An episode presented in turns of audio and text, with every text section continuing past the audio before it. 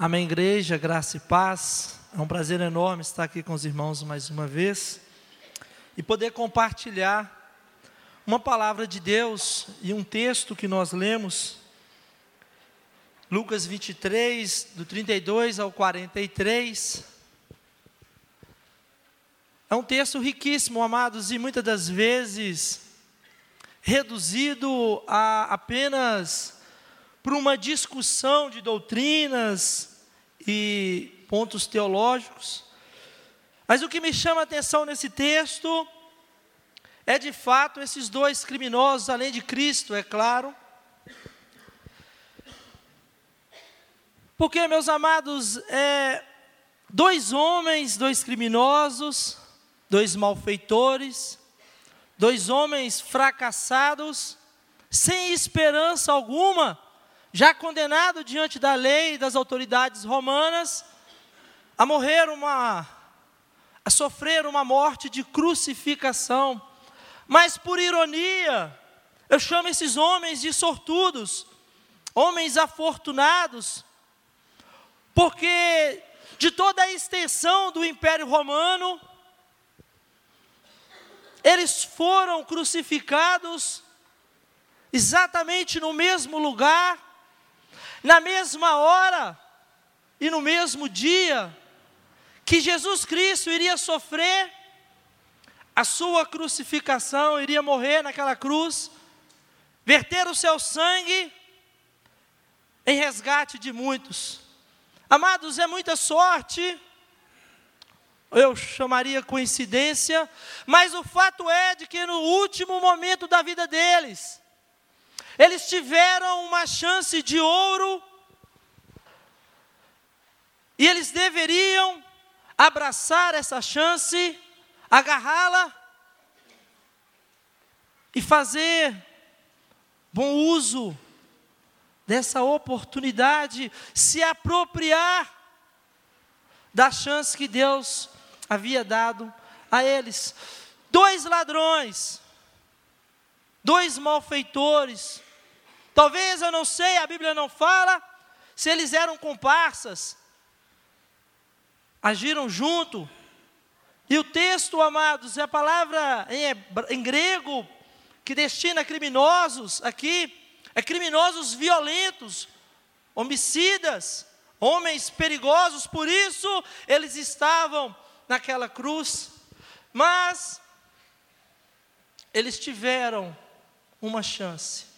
Eles tiveram uma chance, mas somente um abraçou a oportunidade, mudou a sua história, mudou a sua vida e mudou a sua eternidade. E isso me chamou a atenção, queridos. Por que apenas um? Por que não os dois? Afinal de contas, na leitura do texto nós ouvimos que os dois ladrões pediram por salvação: o impenitente e o arrependido. Não é verdade, amados? É, um deles disse o seguinte: Ora, se tu és o Cristo, salva-te a ti mesmo e a nós. Ele pediu para ser salvo, mas ele não alcançou a salvação que queria e tampouco a salvação da sua alma. E esse é o segundo relato na Bíblia que nos mostra o indivíduo que chega diante de Jesus, pede por salvação e não a obtém.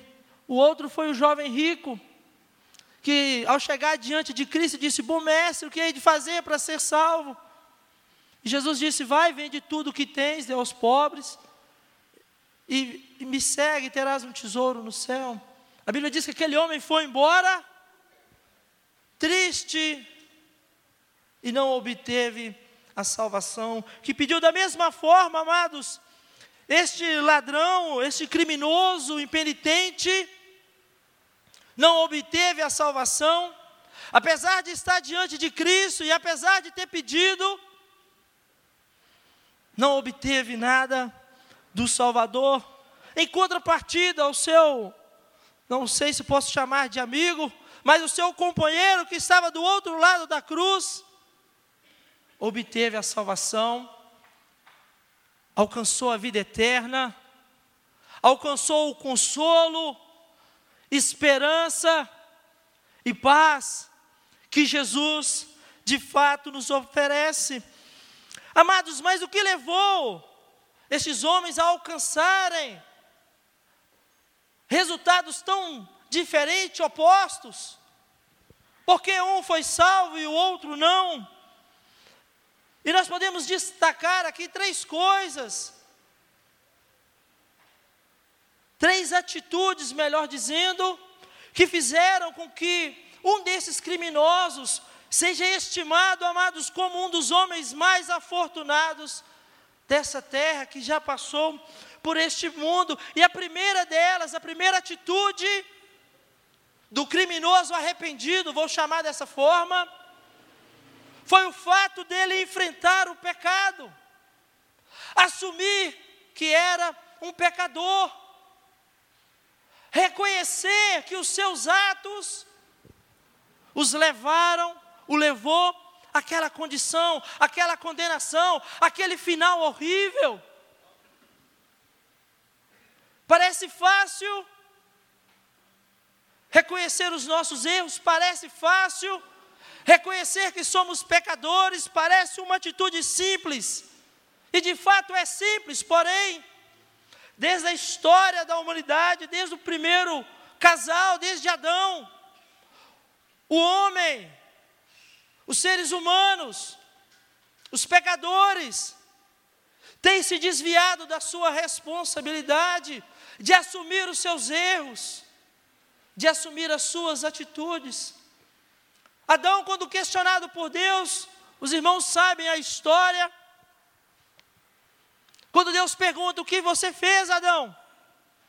Ele diz: Eu fiz a mulher que o Senhor deu, a, mulher que o Senhor me deu, ela é que causou tudo isso, fugindo da sua responsabilidade, reconhecer os seus erros e os seus atos. Amados, e muitos de nós, e muitas pessoas, fogem da responsabilidade dos seus erros, não têm a capacidade de reconhecer que é um pecador. Ele faz como os fariseus nos tempos de Jesus, do apóstolo Paulo, que diz lá em Romanos capítulo 10, que eles estabeleceram uma justiça própria e rejeitaram a justiça de Deus. E a justiça própria, amados, é uma justiça subjetiva, aonde eu sou o, legislador, aonde eu defino o que é certo e o que é errado.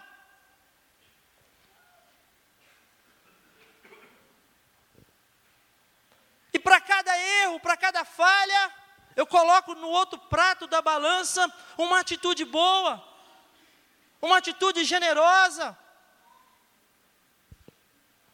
Eu erro, eu falho, mas eu também sou uma pessoa boa, é mais ou menos assim.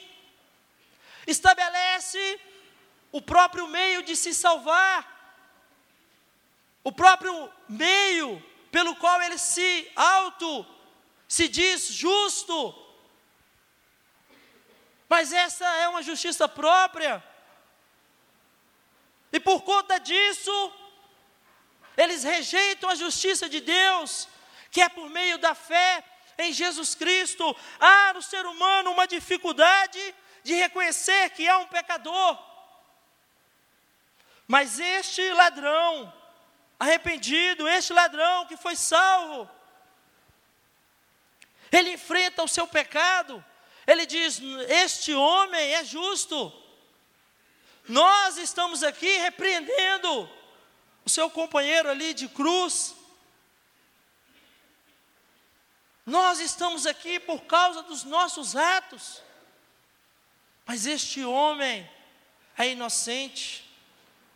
O primeiro passo para quem quer alcançar a salvação, para quem quer passar a eternidade com Jesus, é reconhecer que é um pecador necessita da graça e da misericórdia e do favor divino, sem reconhecer sua pecaminosidade, amados, se justificando, isso em nada vai contribuir para a salvação da sua alma, pelo contrário, cada vez mais te colocará cada vez mais perto do inferno e da condenação.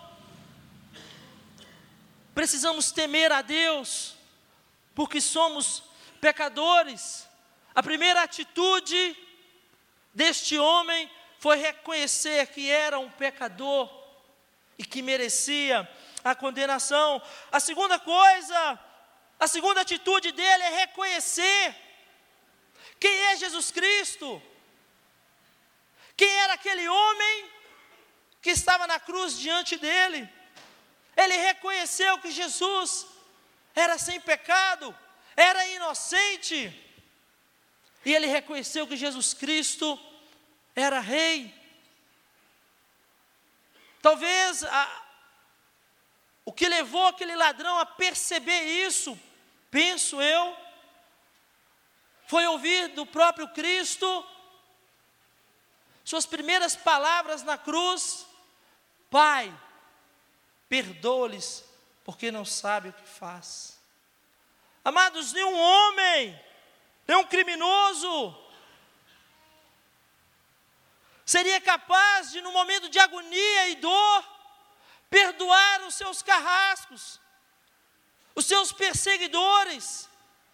E eu me lembro aqui do, de um testemunho do Augusto Cury. Quem conhece Augusto Cury? Psicanálise, um psicólogo. E um testemunho que ele dá da conversão dele. Se deu porque ele resolveu investigar a vida pesquisar a vida dos homens mais famosos dessa terra. E ele começou por Jesus Cristo, e ele disse que quando ele chegou nesse texto, nessa parte, aonde Jesus perdoa os seus carrascos, os seus perseguidores, ele disse: essa atitude não é humana. Este não é um homem comum. Está lá no YouTube, Augusto Cury. E ele disse que a psicanálise lá tem uma parte do cérebro que quando o indivíduo está naquela situação de ser condenado à morte, enforcado, cadeira elétrica, lá nos Estados Unidos, hoje é a injeção, mas geralmente eles tampavam os ouvidos das crianças, porque naquele momento o indivíduo ali que sofria, que ia morrer, ia ser punido com a morte, ele começava a saltar insultos, a xingar palavrão. Um momento de desespero, de angústia, ele começava a amaldiçoar todo mundo. Diz ele que é uma parte do cérebro que leva as pessoas a agirem dessa forma, mas Cristo perdoa os seus perseguidores. E provavelmente aquele homem ouviu isso e falou: Este não é um homem comum. Amados, e reconhecer Jesus Cristo naquelas condições, você talvez pense assim: isso é normal, é muito fácil se eu estiver numa cruz, no último momento da minha vida, reconhecer Jesus como Salvador. Mas isso não é verdade, porque o outro ladrão não fez isso. Isso não é verdade, porque muitas pessoas relutam em aceitar Jesus como Senhor e Salvador da sua vida, porque falta coragem. Porque essa atitude de reconhecer que Jesus Cristo era o Rei, era o Salvador, era o Messias. Não é tão simples assim naquele contexto, porque estava um monte de gente, tinha um monte de gente zombando de Jesus. A opinião pública era contrária. Todo mundo blasfemava, todo mundo zombava, todo mundo ridicularizava Cristo. E o amigo dele vai na onda e começa a proferir blasfêmias, insulto ao Salvador. Mas aquele homem tem coragem de ir na contramão do pensamento das massas. Aquele homem tem coragem de reconhecer Cristo, e talvez foi o único ali, de reconhecer Ele como um Messias, como um Rei. E quantos de nós e quantas pessoas não têm coragem de assumir Cristo como Senhor e Salvador de suas vidas? Preocupado com a opinião do próximo, do outro, do amigo,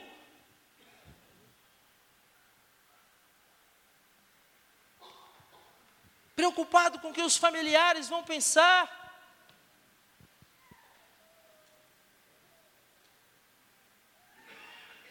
Amados, se queremos alcançar a salvação das nossas almas, se você quer alcançar a salvação da sua alma, você precisa ter coragem, vai ter que enfrentar de fato o mundo hostil ao Evangelho o mundo que ridiculariza da fé de Cristo, vai ter que enfrentar os amigos no trabalho, o parente que não compreende a verdade de Deus. É preciso ter coragem, e este homem teve coragem, e nós precisamos ter coragem de dizer aquilo que o nosso coração e a nossa consciência de fato nos leva a dizer e a reconhecer Jesus como Salvador das nossas vidas. E outra coisa, ele precisou ter coragem e precisou ter fé. Fé porque quem estava diante dele era um homem desconfigurado, um homem preso ao madeiro, um homem completamente maltratado, pelas agressões que sofreu, ensanguentado com uma coroa de espinho na cabeça. É para este homem que ele está olhando. E a única pista era o sobrescrito, ali na cruz, escrito: é Jesus, o Rei dos Judeus. E ele olha para aquele cenário, e numa das maiores manifestações de fé na Bíblia, ele olha para Cristo no madeiro e diz, e pede: lembra-te de mim quando entrares no teu reino, porque tu és rei. E a fé é isso, amados, é enxergar além do cenário, além daquilo que está diante de nós. Não podemos nos deter somente aquilo que os nossos olhos podem ver. Fé é enxergar além. Quantos de, quantos de nós, quantas pessoas perdem a fé de que Cristo está num trono e de lá Ele governa todas as coisas? Perdemos a esperança e a fé na soberania de Deus, porque às vezes o cenário diante de nós é confuso, é complicado. Mas este homem, este ladrão, este criminoso, nos desafia a olhar para além das circunstâncias, a olhar com os olhos da fé. Se você deseja alcançar a vida eterna, se você deseja o perdão dos pecados, se você deseja ter paz no seu coração, você precisa olhar para Cristo com um olhar de fé e reconhecer que Ele é o Senhor, que Ele é o Filho de Deus, que Ele é o Messias, o Cordeiro de Deus, que tira o pecado do mundo. Então nós temos aqui, amados, duas atitudes: reconhecer quem Ele era, e Ele era um pecador, alguém que de fato merecia a condenação e a morte.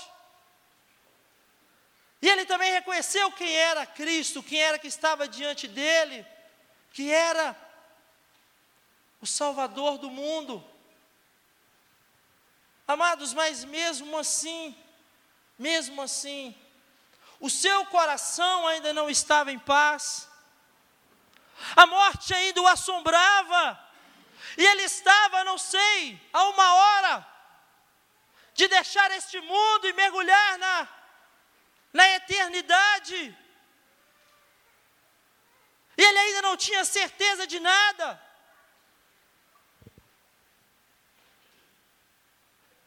A morte ainda era um pavor. Era escura, era fria. Um dos, um dos, uma das pregações que mais marcaram a minha vida, e eu assisti no YouTube, foi do Dr. Martin Lloyd Jones, um pregador galês. Ele disse o seguinte, e o tema desse sermão, o título do sermão é Duas Formas de Morrer. E segundo este pregador, só existe duas formas de morrer. E não importa o tempo que você vai viver aqui, se você vai morrer na velhice, na juventude, a forma não importa. O fato é que todos vão de morrer. E ele dizia: e só existe duas formas de morrer. E a primeira, e a primeira delas está lá em João capítulo 8, versículo 21. Se não credes que eu sou, morrereis em vossos pecados. A primeira, a primeira forma de morrer, segundo ele, é morrer em seus pecados. Ele dizia: Isso é horrível. Porque você morre, ou você chega no momento da morte, e não tem certeza de nada, não tem segurança de nada. Você não sabe o que tem, ou o que lhe vai acontecer após fechar os seus olhos e deixar essa vida, a não ser o peso do passado e suas transgressões sobre você.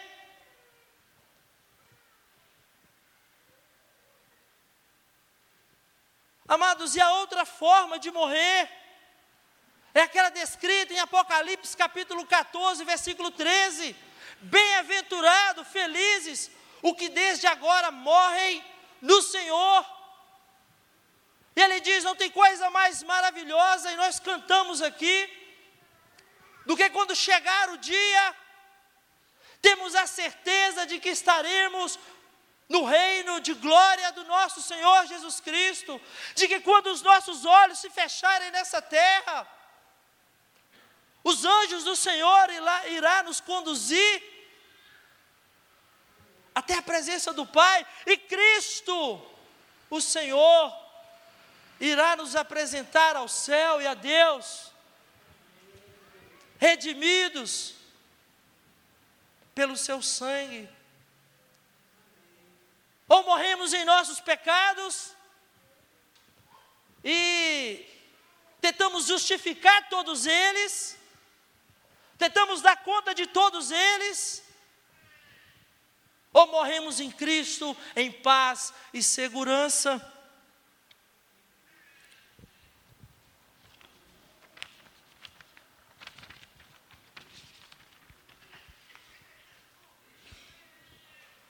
Amados, e o fato é que há uma diferença enorme no pedido que ambos fizeram a Cristo. Precisamos entender, preste atenção, precisamos entender o que Cristo nos oferece. O ladrão impenitente, ele pede a Cristo por salvação mas a salvação que ele deseja é temporária, é momentânea.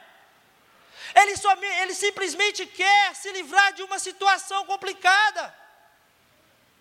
Salva-te a ti mesmo e a nós. Livra a nossa pele se tu és o Cristo. E muitas pessoas vão a Cristo com este pensamento: se tu és Deus, nos tira dessa situação agonizante. Se tu és Deus, faz algo. Pensamos somente nas coisas temporárias e momentâneas dessa vida, sendo que o que Cristo se preocupa é com a nossa alma e com a nossa eternidade. Ele pede para Cristo descer daquela cruz. Mas a nossa redenção estava no fato de Cristo permanecer naquela cruz e verter o seu sangue pelos nossos pecados.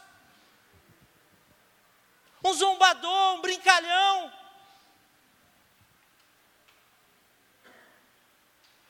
mais uma vez se dar bem.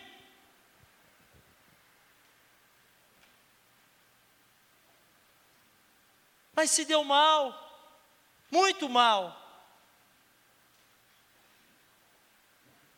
Amados,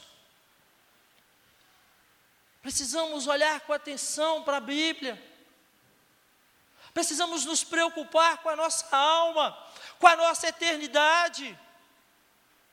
Nós vamos morrer, todos nós estamos nessa, nessa trama, envolvido nisso. Para quem, para quem nós temos guardado a nossa alma?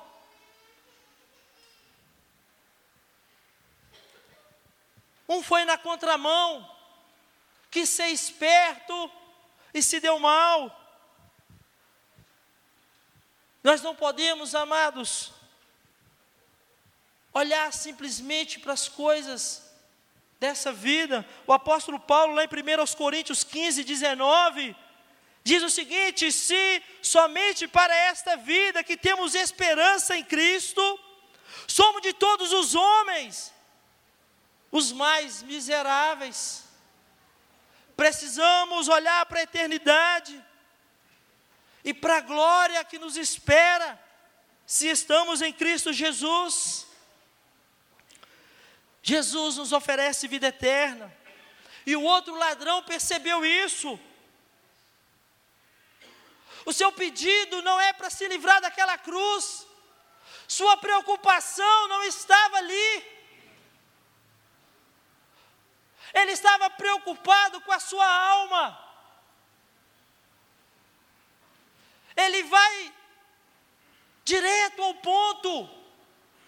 Senhor, lembra-te de mim quando entrares no teu reino, ou quando vieres com o teu reino. Ele faz duas, duas coisas aqui, amados, que é fundamental para a fé cristã. Primeiro, ele pede por uma salvação pessoal. Lembra-te de mim. E quando outro diz nós, a nossa fé é uma fé pessoal, de fato. Tu és o meu Deus, o meu Salvador, o meu Redentor. Eu sei que o meu Redentor vive, disse Jó e por fim se levantará, se manifestará. Amados, ele pede o que de fato Cristo oferece, que é a esperança de uma vida eterna, de um amanhã com Deus, ele faz isso de uma forma pessoal. E por isso, nós podemos dizer com toda certeza: este homem é o homem mais afortunado deste mundo. O homem que abraçou a oportunidade que teve, o homem que levou Cristo a sério,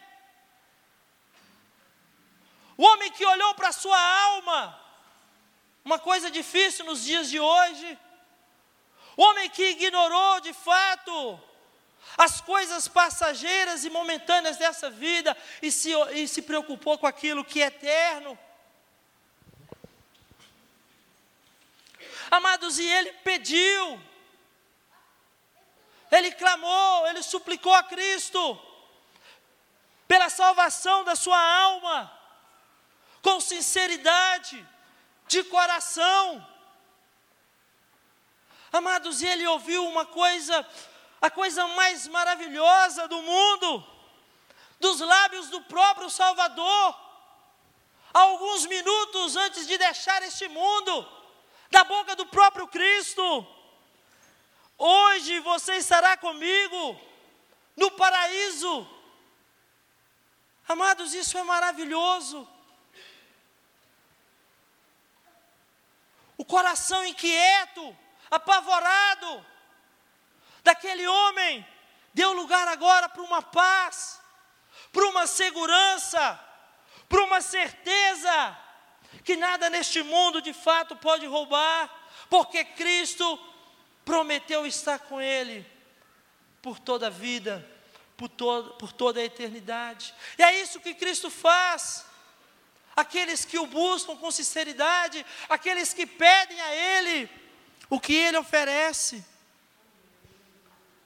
Ele nos garante a vida eterna com Ele, para sempre. Eu não sei o que te trouxe aqui nessa noite. Eu não sei como você entrou aqui. Eu não conheço a inclinação do seu coração.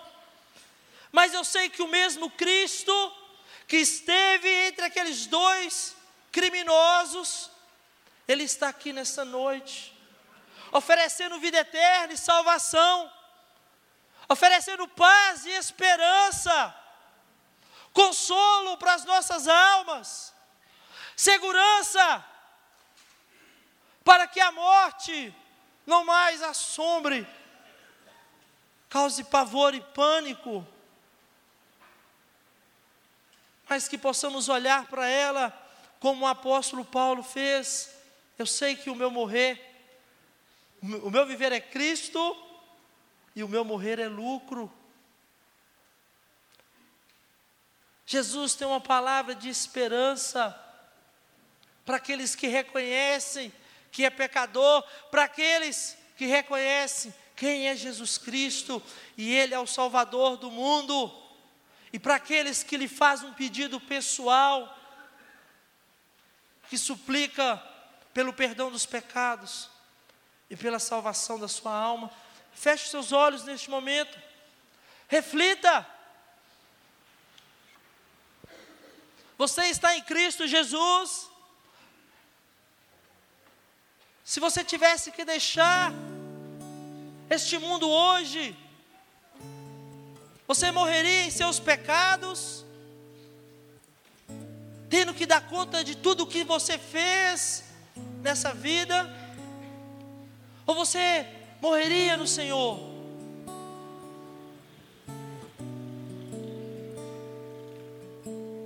Abra o teu coração, confesse a Deus, reconheça os seus pecados, reconheça que aquele que está aqui nessa noite, Cristo, tem poder e autoridade para perdoar todo o pecado e garantir a você vida eterna.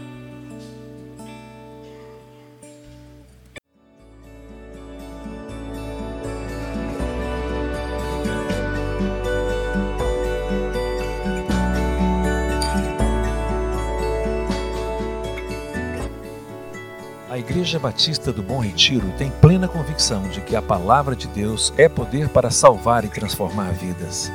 Nosso desejo é que essa mensagem tenha alcançado seu coração. Para saber mais sobre quem somos e em quem acreditamos, acesse ibbrpatinga.com.br.